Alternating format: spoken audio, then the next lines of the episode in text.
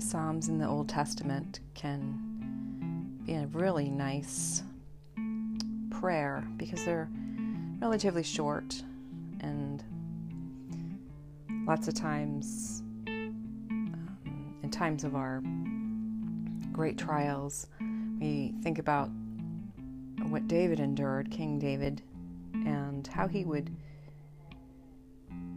have these great exhortations.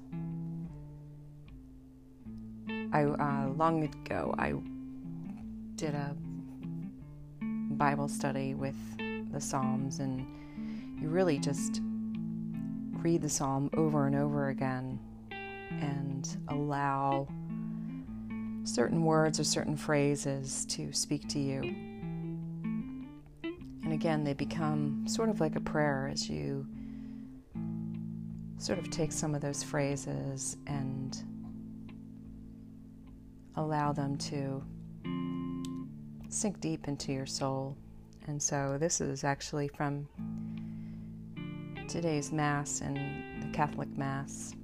It's from Psalm 131. Lord, my heart is not proud, nor are my eyes haughty. I do not busy myself with great matters, with things too sublime for me. Rather, I have stilled my soul like a weaned child to its mother. Weaned is my soul. Israel, hope in the Lord, now and forever. And so you think about how often we busy ourselves with things that might serve the world, but really do nothing but cause stress and strain.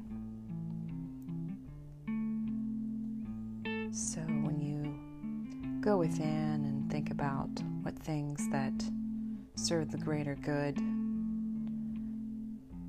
they serve not only the best in the world, but what's best in you.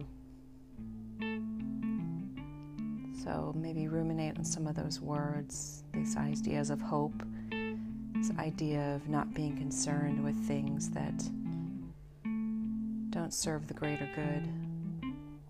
Think about what serves, what's best in the world, what's good in the world and let it resonate with the good that's in you and the good that's in all of us. Have a peaceful day.